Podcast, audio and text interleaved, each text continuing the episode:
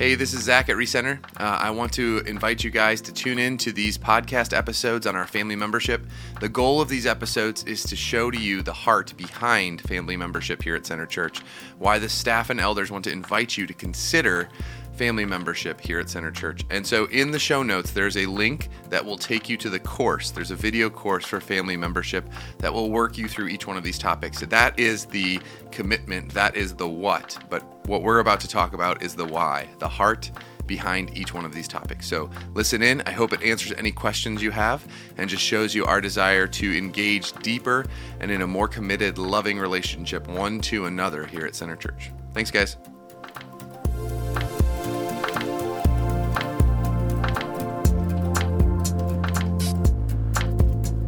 Hey guys, welcome back. Uh, today we're going to talk about the first topic in our uh, family membership here at Center Church. And Mark laid out three categories in the first episode of like a theological commitment, uh, a care commitment, and a relational commitment. Today we're going to start the relational commitments um, and talk about this is what it's kind of like to relate to each other as family members. What what's Mark asking? What's he expecting? What is the church elders and the church as a whole saying? Hey, if you're going to be a part of this family, here's what we expect from you. So, Mark, what is the first commitment to being a uh, center church family member. Yeah, so here's the idea of the, this whole section category of the relational commitment. It's this basic idea that living with Jesus at the center of our lives, that leads to the truly good life. That leads to true security, true joy, true peace, everything. Um, and as a church, we want to pursue that Jesus centered life together, right. not as individuals who happen to be in the same room on a Sunday morning. Uh, and so, this relational commitment category, there's there's ten commitments in this, and the basic idea is that for my own individual long term health, but also for the sake of blessing others and serving others, um, we, we want to ask each family member to commit to each of these commitments. So, um, the the first idea is this commitment that I will follow Jesus. Mm. Uh, and that may seem like an amazingly obvious idea to communicate. Um, in some ways, we could probably have written the relational commitment without even including follow Jesus.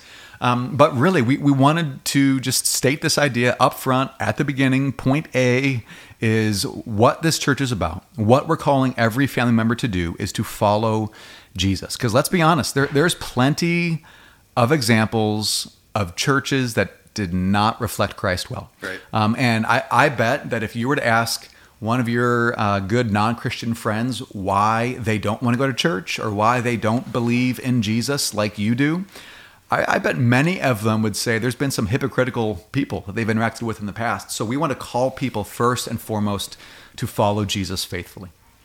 So this means like I have to look perfectly like Jesus to be a Center Church family member? Yes, absolutely. that was a loaded question, right? yeah. So he, here's here's the idea: what it means to follow Jesus, not perfection, uh, but here's here's the statement that we have written out in the relational commitment. So number one, follow Jesus.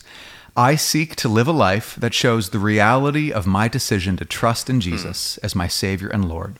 I will realign my life with Christ and His Word and live a life that honors Him. Yeah.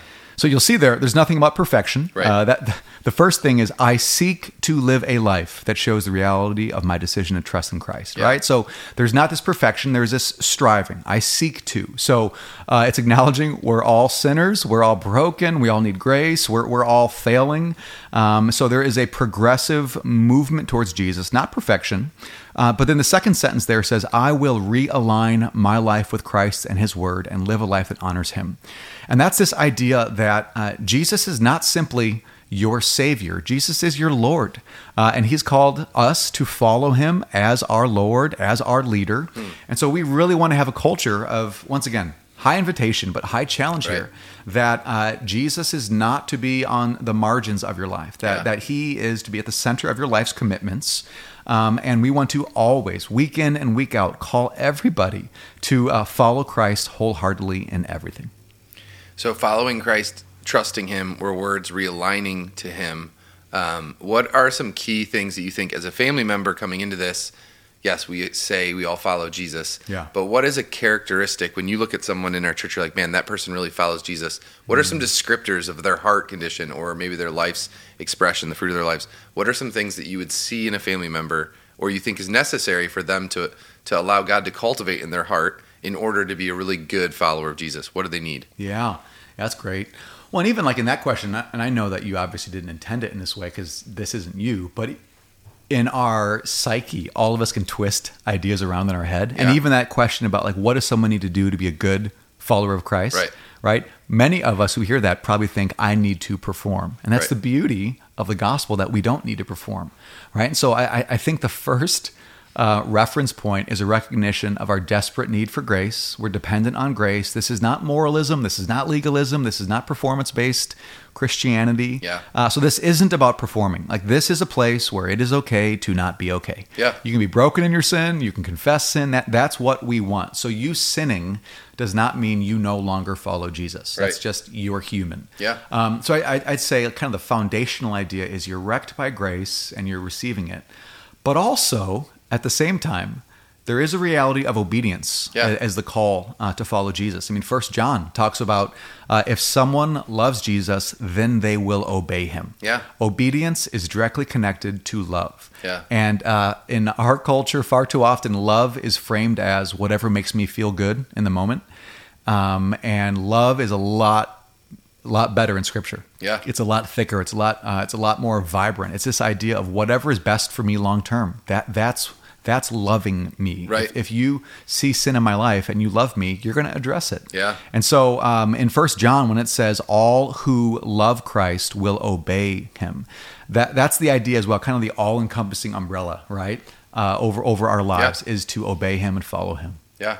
So I think the hearing what you just said and then thinking about like the tendency to want to perform or like even the word follow Jesus Yeah. insinuates that someone's leading, Yep. someone's the Lord. So for me, I'm feeling like for me, just even like encouraging you guys to consider and myself to consider like the humility needed when I approach Jesus to know that he is the leader. He is right. He is trustworthy. He is always good, right? His truth is truth. For me, it's like the number one thing I'm going to need to follow Jesus is, like you said, be wrecked by grace Yep. and humility to recognize that he is the one that is worthy to lead. Yeah. And I am the one uh, in the relationship who should give him my all and trust and Mm. surrender to what he's saying because of the fact that he is good and I'm in need of him. Like, Amen. Yeah. I think that humility, if you don't approach following Jesus with humility, but approach it with, I got this, Yeah. you're right. It becomes a, big thing about striving and earning and Yeah. having the look of perfection, but none of the actual like life that Jesus is offering and following him that, Yeah. that is there through his ways. So awesome. Follow Jesus, guys. First commitment. Amen. We can all say we can do it. Um, we can all commit to it. But I think, like Mark said, let's hold each other accountable to it, that we really are um, living lives that are directed towards Jesus in humility and a desire to really become more like him. Uh, all right, next episode, we're going to dive into the second relational commitment and uh, unpack it a little bit. So make sure you guys tune in when we release that next episode.